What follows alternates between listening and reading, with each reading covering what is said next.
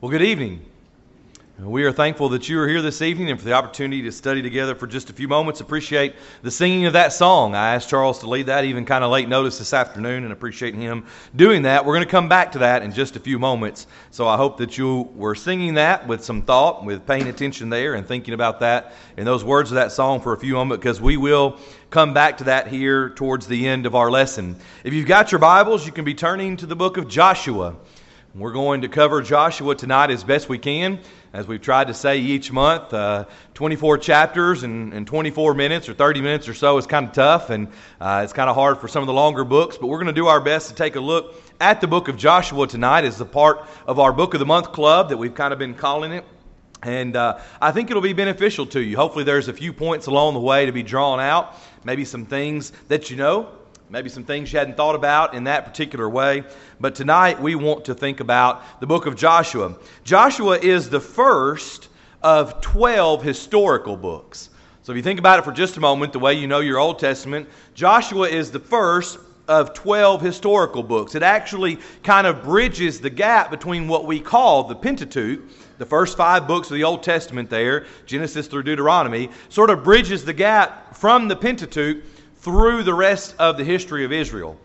And again, we think about the Old Testament and all that comes later with the kings and the judges and the prophets and all that we've talked about and all that you know about the Old Testament. Joshua kind of begins that process, it kind of bridges that gap. And when we think about what we've been looking at, even so far this year, we've talked about Joseph here recently from the book of Genesis and the end of Genesis. And even last Sunday morning, as we kind of bridged the gap over to Exodus, and we thought about the fact that there was a king that arose that did not know Joseph, there in Exodus, we meet Moses. And then we think about Moses and what takes place in Exodus and Leviticus and Numbers and Deuteronomy, leading on up to the book of Joshua. Joshua is here beginning this sort of section, if you will, and there's a good bit to consider. I'm going, ahead, going to go ahead and put all this up here. I did not put this outline uh, in the bulletin for the sake of space, but this is, if you're jotting down notes on the side or in the space there in your bulletin, sort of a breakdown. Uh, Joshua 1 through 12 is the conquest of the land. Of course, as we think about the destruction of Jericho and what takes place there, uh, there is this conquest of the land. We're going to come back across this thought several times tonight. Not only the idea of conquest, but victory. As we sang just a few moments ago, faith is the victory. As we think about military, and military might. That is a part of the book of Joshua, especially the first 12 chapters as you think about the conquest of the land of Jericho here and all that's going to take place with that. Then we move on into the division of the land. When you get on to chapters 13 through 22 or so, there, there's a good bit of material that maybe is a little harder to read. We talk a lot about the Old Testament, about the genealogies that are there, and the begat, and the begat, and so on and so forth. Well, when it comes to some of the names that are in Joshua and the division of the land, it may not be the most interesting thing for you to read, even though there is some other good stuff that we're going to look at tonight. But we do see a good, significant portion of the book dedicated to the division of the land. And then the last two chapters, and in particular, we'll come back to chapter 24, maybe even several times tonight. We read Joshua's farewell address. If you were with us last Sunday morning, as we talked about from Jacob to Joseph, and we thought about those farewells, Joseph has a pretty powerful farewell as well. And there is, of course, one of the more famous verses uh, in all the Old Testament located there in Joshua 24 that we'll come back to. So that's sort of a, a brief breakdown. Uh, I will tell you this, and, and you can do your own research if you ever have, but, but you can find six different scholars or six different writers who will give you six different ways to break down a particular book. This is just kind of the one that I chose to go with, but it gives us kind of a general overview. When we think about the man, Joshua, I'm going to go ahead and throw some of these up there. And uh, you already have a few blanks to be filling in there if you have your bulletin in front of you. But the man Joshua, the name Joshua means Yahweh, the word for God that we think about. Yahweh is salvation. The name Joshua means Yahweh is salvation. That's interesting as we think about that because when you think about Joshua, Joshua is known as a leader. I mean, there's no doubt about that. Of all the things that are studied in the Old Testament, of all the people that are studied, and especially when it comes to leadership, Joshua's there. I mean, he is a leader. But what's interesting is you think about his name Yahweh is salvation. Joshua is the leader, but what we see all throughout the book is that the Lord is the conqueror. Joshua is the leader, but the Lord is the conqueror. And so the idea of Yahweh is salvation is interesting because even his name says, I may be the leader, this may be my name, but salvation is of the Lord. The Lord is the conqueror. And through all of these different military cam- campaigns, all of these different enemies that they're going to face, Joshua is pointing back to God. Joshua, of course, is a man of great courage. Uh, we don't have to have that on the screen or even uh, point out anything particular at this moment, but Joshua is a man of great courage. As you really think about from the time that we meet him on forward here into the book of Joshua and to the end with his farewell, he's a man of great courage. As it says there in number two on the screen, he is a, a servant of Moses. Uh, he was at Moses' side. Uh, we read that several places, even in the book of Exodus, that he was at Moses' side. One of the interesting facts about that, of course, is that he waited. Joshua waited at Mount Sinai while Moses was on the mountain receiving the Ten Commandments and everything else. Joshua was waiting, which is interesting because that means Joshua wasn't in the valley there with everyone else when the things were going on with the golden calf. Joshua was waiting there on the side, if you will, or at another place for Moses to come down. He wasn't a part of the idolatry that was taking place there. We read several different places, not necessarily in this book, but of course in previous books, that he was at Moses' side. Maybe he was groomed, we might use that phrase, but he was a servant of Moses. And of course, we know, as one of the first places that we really sort of meet him there, that he was one of the two faithful spies that we read about in Numbers chapter 13.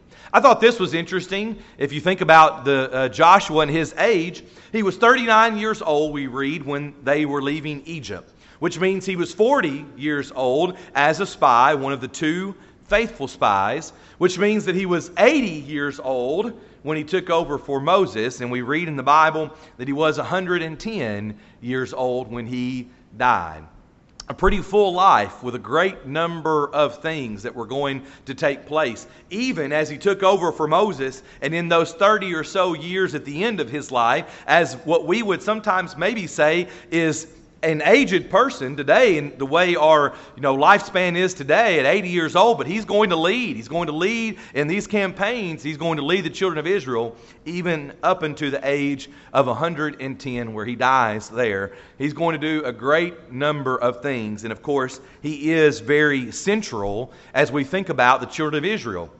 It's interesting because we we, we have certain uh, conceptions in our mind. We have certain ideas and some of that comes from Scripture. Think about, as we even said last Sunday morning, how many times the Old Testament says Abraham, Isaac, and Jacob. The God of Abraham, Isaac, and Jacob. And rightfully so, not trying to knock any of those guys. But Joshua doesn't always find himself maybe inserted into that conversation. But as he takes over for Moses, He's got a lot to do. He's got a lot in front of him in those last few years of his life. And that's kind of what we're going to focus on tonight as we think about a few more things from the book of Joshua. A few key verses for you. If you've got your Bible and you'd like to follow along, Joshua chapter 1, verses 5 through 6, first of all. Joshua chapter 1 verses 5 through 6. You might even could go so far as verses 5 through 9 because God is giving a commission to Joshua. He's giving him a vote of confidence, if you will. Notice these two verses in particular. God says, "No man shall be able to stand before you all the days of your life. As I was with Moses, so I will be with you. I will not leave you nor forsake you." Be strong and of good courage, for to this people you shall divide as an inheritance the land which I swore to their fathers to give them. You see it on in verse number 7. You see it on again in verse number 9. Be strong, and we sing courageous. Be strong and of good courage. The Lord is giving Joshua this commission, and he's giving him this vote of confidence. Let me ask you for just a moment to try to put yourself in not only the position of Joshua but the position of the children of Israel. Think about this for just a minute. Moses is all they've known. Moses is all they've known. Moses has been the leader for so long, that's, that's all they've known. And now you're asking Joshua to step in and take his place. I've told you before that, that the idea for these lessons kind of came from uh, our brother Chad Dollahide, who preaches down in Bremen. He goes to Bible camp with us, and I knew he was doing this and thought it might be a good idea to kind of work through the books like this as well. I was listening to his lesson when he spoke on Joshua and seeing if there was any other points to kind of grasp from what he said. And he made the point the very first Sunday he preached at Bremen the very first Sunday that he had taken to work there, and I don't know how many years ago that was, or even how many years ago he did this lesson, but he was sort of, of course, the new guy on the block. And he said that he preached this particular text on that very first Sunday because of the change. And, you know, I thought that's interesting, especially, of course, in relation to our relationship here at Soddy for a man who'd been in the pulpit for 33 years, that had been here. For many of you, that's may have been all you've known for a long time. It's interesting to consider that change. Moses was all that they've ever known. And yet, here, God is speaking confidence into Joshua, saying, I will be with you. I will help you. I will not forsake you, but be strong and of good courage. And so, this change in leadership that takes place here, it's kind of a big deal because they have known Moses for so long. And you can imagine the murmuring among the people. Well, are we sure that Joshua's the guy? Do we think that he can do this? And yet Joshua's ready, especially with the confidence of the Lord here. Joshua chapter 6 and verse number 2. I think this is an interesting passage. If you've got your Bible, and maybe it's even marked up here, this is the destruction of Jericho. We're going to march around, as crazy as it sounds, march around a city and bring the walls down by simply doing what the Lord said. But notice what happens in Joshua chapter 6 and verse number 2. The Lord said to Joshua, See, I have given Jericho into your hand, its king and the mighty men of valor. Now, why does that verse mean anything? What's, what's going on with the walls of Jericho here? They're still up. The walls of Jericho are still up, and God is saying to Joshua, See, I have given Jericho into your hand. Most of us would be turning around saying, What? Are you sure? I mean, the walls are still up. We've still got work to do. What do you mean that you've given Jericho into our hands? But God says it. Even before the walls are down, I have given Jericho into your hand. And so, as we think about Joshua and we think about the faith that he needed, we think about the faith that he showed, here he is. He's looking at these great walls that they've got to try to bring down. God is going to give them the instructions on how to do it. But while they're still up, God says, It's done. It's as done as we sang this morning that we have a victory in Jesus. It's done. The victory is won. And God says those encouraging words here to Joshua, even while they're looking at the task that is ahead of them. If you've got your Bible there, you can go forward towards the end of the book, Joshua chapter 21, verses 43 through 45. This is an interesting passage because of what our lesson was a couple of weeks ago. If you recall, I think it was about two weeks ago now, on Sunday morning we had a lesson on the unchanging God that we serve. And we made the point that God's promises are sure. Notice in Joshua 21, beginning in verse number 43. So the Lord gave to Israel all the land of which he had sworn to give to their fathers, and they took possession of it and dwelt in it. The Lord gave them rest all around, according to all that he had sworn to their fathers. And not a man of all their enemies stood against them. The Lord delivered all their enemies into their hand. Not a word failed of any good thing which the Lord had spoken to the house of Israel. All came to pass. As I was looking at this lesson again, even this afternoon, I, I, I, realized I missed a point. I missed a reason here or a chance to use this verse or these verses last week or two weeks ago in that lesson on the unchanging God. Think about it again. When we put our history and we think about the history of the children of Israel, this is several hundred years, several hundred years after God has made the promise to Abram. God made the promise to Abraham, and we have to wait several hundred years until we see the promise fulfilled. But we must be reminded God is not on our timetable. He doesn't work the way that we think He should work in the time that we think He should. But even without that being the case, God's promises are sure. I believe it was a couple weeks ago we talked about 2 Peter chapter 3 and verse number 9 that some men count slackness, but the Lord is not slack in that way because God doesn't look at slackness the way that we do. He doesn't look at time the way that we do. And even though it may be several hundred years later, as it says there in verse number 45, all came to pass. What a comfort. What a comfort to go back and to think about that. That yes, we may have had to do some wondering. Yes, we may have gone through some defeats, but all came to pass. God's promises are sure. He's not on our timetable. And regardless if it's a day, an hour, or a hundred years, his promises are sure, and we can take comfort in that. We can take comfort in it in the New Testament, we can take comfort in it in the Old Testament, and we will take comfort in it on the day of judgment as well, if we will be found faithful. And it's comforting to think about that even here in the book of Joshua. One more, and it's the one that you know so well Joshua 24 in verse number 15. Many of you may have it up in your house like we do at ours.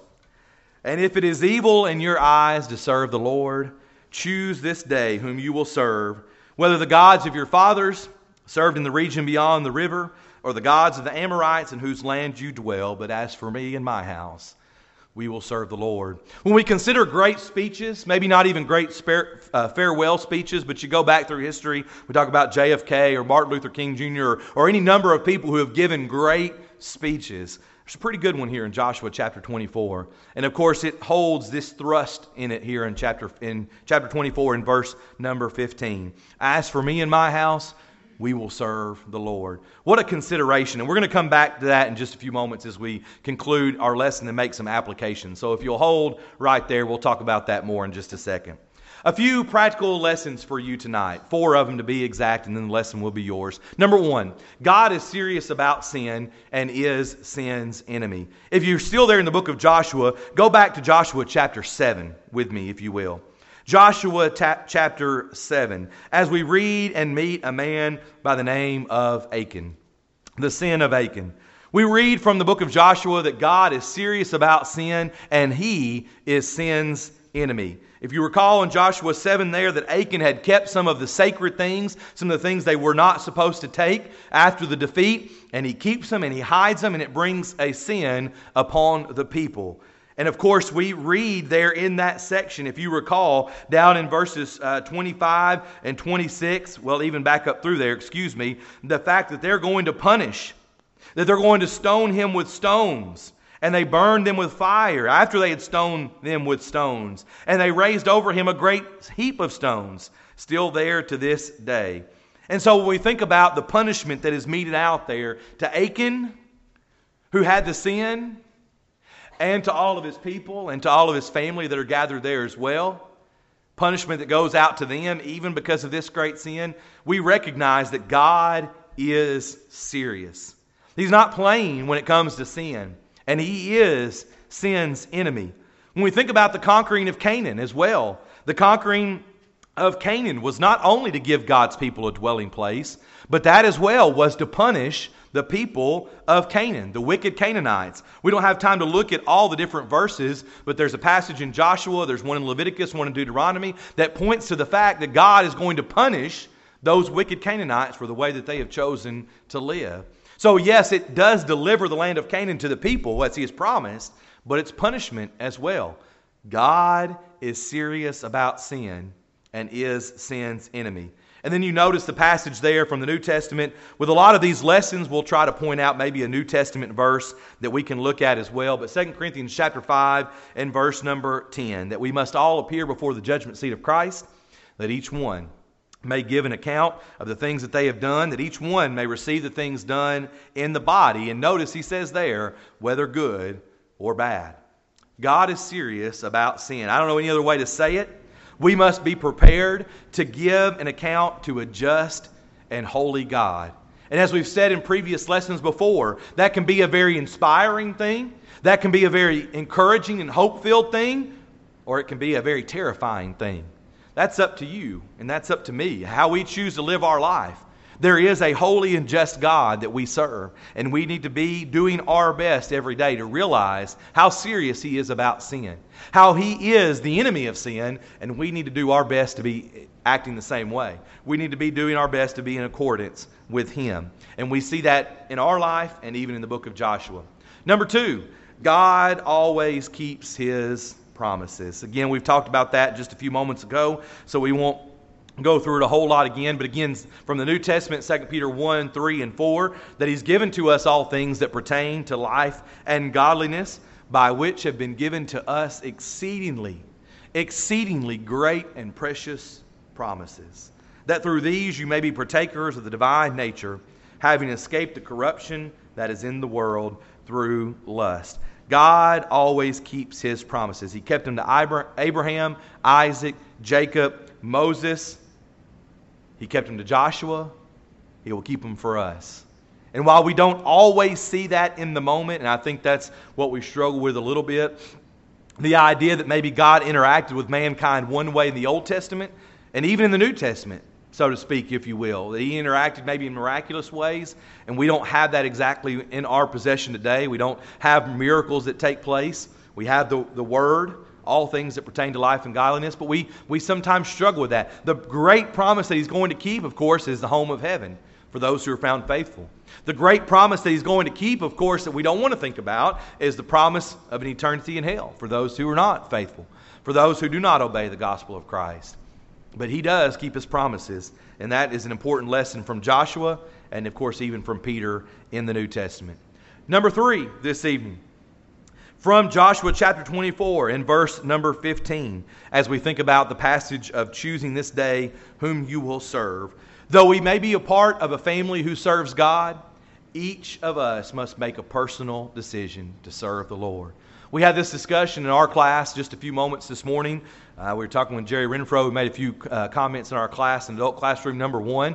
But we kind of talked about, you know, those who were what we say raised in the church those who have been all their life attending the services of the church somewhere, and those who may be later in life. And as I look around the room, many of you fall into different categories of that. Maybe somewhere in between. Maybe you weren't a young person, a child. Maybe you were a teenager. Maybe you weren't an adult. Maybe you were an adult that you started uh, being interested in spiritual things, attending a church somewhere, becoming a Christian. But even if we do, even if we do, live in a family, uh, even if we are a part of a family that are, that are great Christians, that are great Christians, we have to make a personal decision to serve the Lord. Maybe you know many people. Maybe you know many preachers. Maybe you know many elders and other folks who were good men, who were good people, who were faithful Christians, yet who had children maybe that didn't turn out to be faithful Christians. Maybe there's others that you know of. We have a habit sometimes, of course, of, of talking about uh, members of our brotherhood, we say, or, or preachers that we love. And there's nothing wrong with maybe with enjoying having a preacher that we enjoy listening to, but just because you wear a last name of a famous person, a well known preacher, doesn't mean that their children or grandchildren are going to be faithful any more than someone who's not as well known. When we think about Joshua making that statement in there in chapter 24 in verse number 15, it's important that we consider that it's a personal decision for each one of us. There in 1 Thessalonians chapter 2, excuse me, 1 Thessalonians chapter 2 and verses 11 through 12, when Paul is writing there to those in Thessalonica, he, he makes a similar statement here to this idea of Joshua and the families. He says there at the end of verse number 11, that as a father does his own children. Think for just a moment about what Paul would, was going through. He's traveling around, he's stopping at these various churches, or even establishing these churches, these congregations of people, and then later he sometimes comes back. And I can imagine being like a, child, a father with children, wanting to talk to them, wanting to encourage them. And so he says there in verse number 11 how we exhorted and comforted and charged you as a father does his own children. But verse number 12 says that you, that you would walk worthy of God who calls you into his own kingdom and glory. Paul says, I feel like a father. And of course, if we would want to claim any name, we would want to say that we were of Paul, that we were a descendant of Paul. If anybody that we want to claim as a family name, it would be Paul. Paul said, even as a father, that you would walk worthy of the calling of God, that you would walk worthy of God and what He has told you to do. It's interesting to think about all the many people who have been faithful over the years and sometimes how families remain faithful, and sometimes how families are not faithful as the children and grandchildren and great grandchildren come along. The key is it's a personal decision. And as we think about our lives, we must remember that.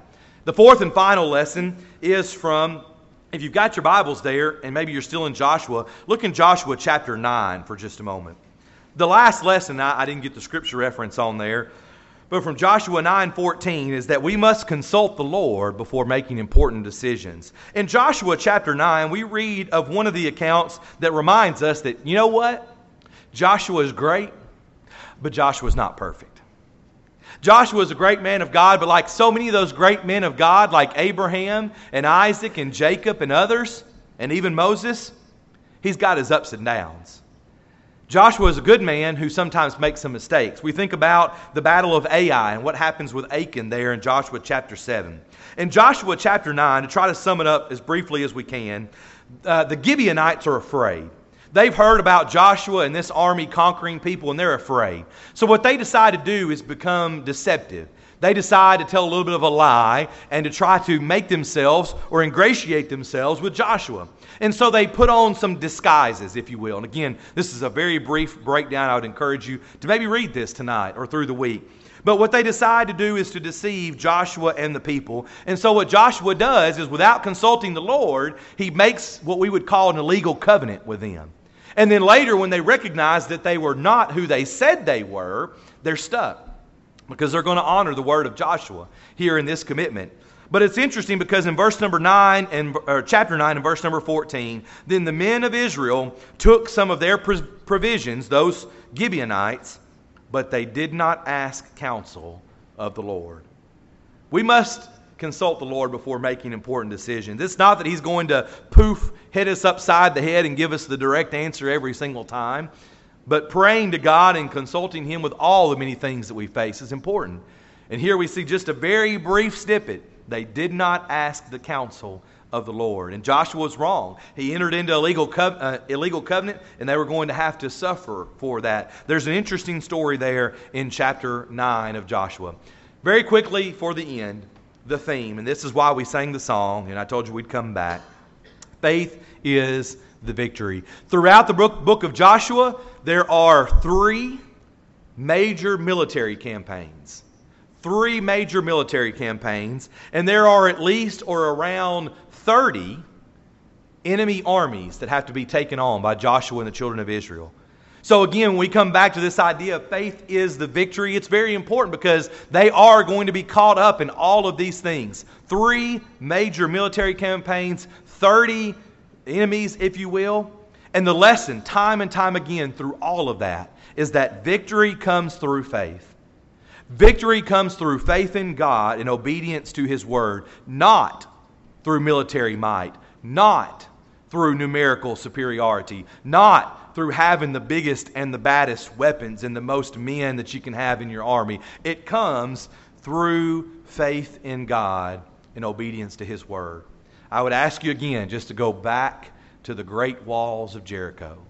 How many great military strategists would have said, hey, let's march around the walls this many times. Hey, let's blow on the horns and make all this noise. Because you know what? That seems to have proven itself as a good fighting strategy. No one would say that but those who would follow after God. When God says, This is the way you're going to do it, we say, Yes, sir. Again, somewhat silly. I don't know if that's the proper word, but as Carl so greatly led us in this week, I'm in the Lord's army. Yes, sir. I'm going to be obedient to His word because that is where faith is found. That is where victory is found. Encamped along the hills of light, as we sang just a few moments ago, ye Christian soldiers rise, that we would press the battle, that we would trust in Him. It's all throughout the book. And we need to remember that even today. We may not face the same military strategies. We may not ta- uh, face the same physical fight. We may not lose people who are standing by us to the sword and to blood that is spilled on the battlefield. But there's still a battle going on. The Bible makes that clear, even in the New Testament. And I hope that as you think about the book of Joshua, even tonight, that you can take that with you thinking about the battles that are going on even in our world today, even against our adversary, the devil, who is seeking about as a roaring lion, seeking whom he may devour. And that is where we conclude the book of Joshua in just a few moments this evening and ask for you to consider your life. What battle is it that you're facing? Are you trusting in God? Are you obedient to His word? That is where victory is found. We sang faith is the victory a few moments ago. We sang victory in Jesus this morning. The Bible makes it abundantly clear who we need to turn to. And even as we said in our lesson this morning, He's where we turn to for rest. His yoke is easy, His burden is light. Maybe you're here tonight and you're not a Christian. You don't know that peace that passeth understanding. You don't understand what it means to be at peace with God and with His Son, Jesus, because you never had your sins washed away in baptism. We'll be singing in just a moment to implore you to consider making that great commitment. Maybe you're here and you've done that. Maybe you signed up, signed me up for the battle. But sometimes in the heat of the battle, we kind of tend to shrink away like some people do. We kind of back away. We turn our back on God. We find ourselves in sin. And we realize that we're not putting our trust in Him. We're not putting our faith in the victory that is found in Jesus. Maybe you're here tonight, there's sin in your life that you need to repent of, turn back to Him, and He is faithful and just to forgive. Maybe you need the prayers of this good congregation. Again, even as we see the children of Israel moving together, conquering together, there is a strength in numbers. There is an encouragement in fighting these battles as a people of God. Maybe we can encourage you with something else that you're facing in prayer. If you have any needs, you can make it known as we stand together and as we sing.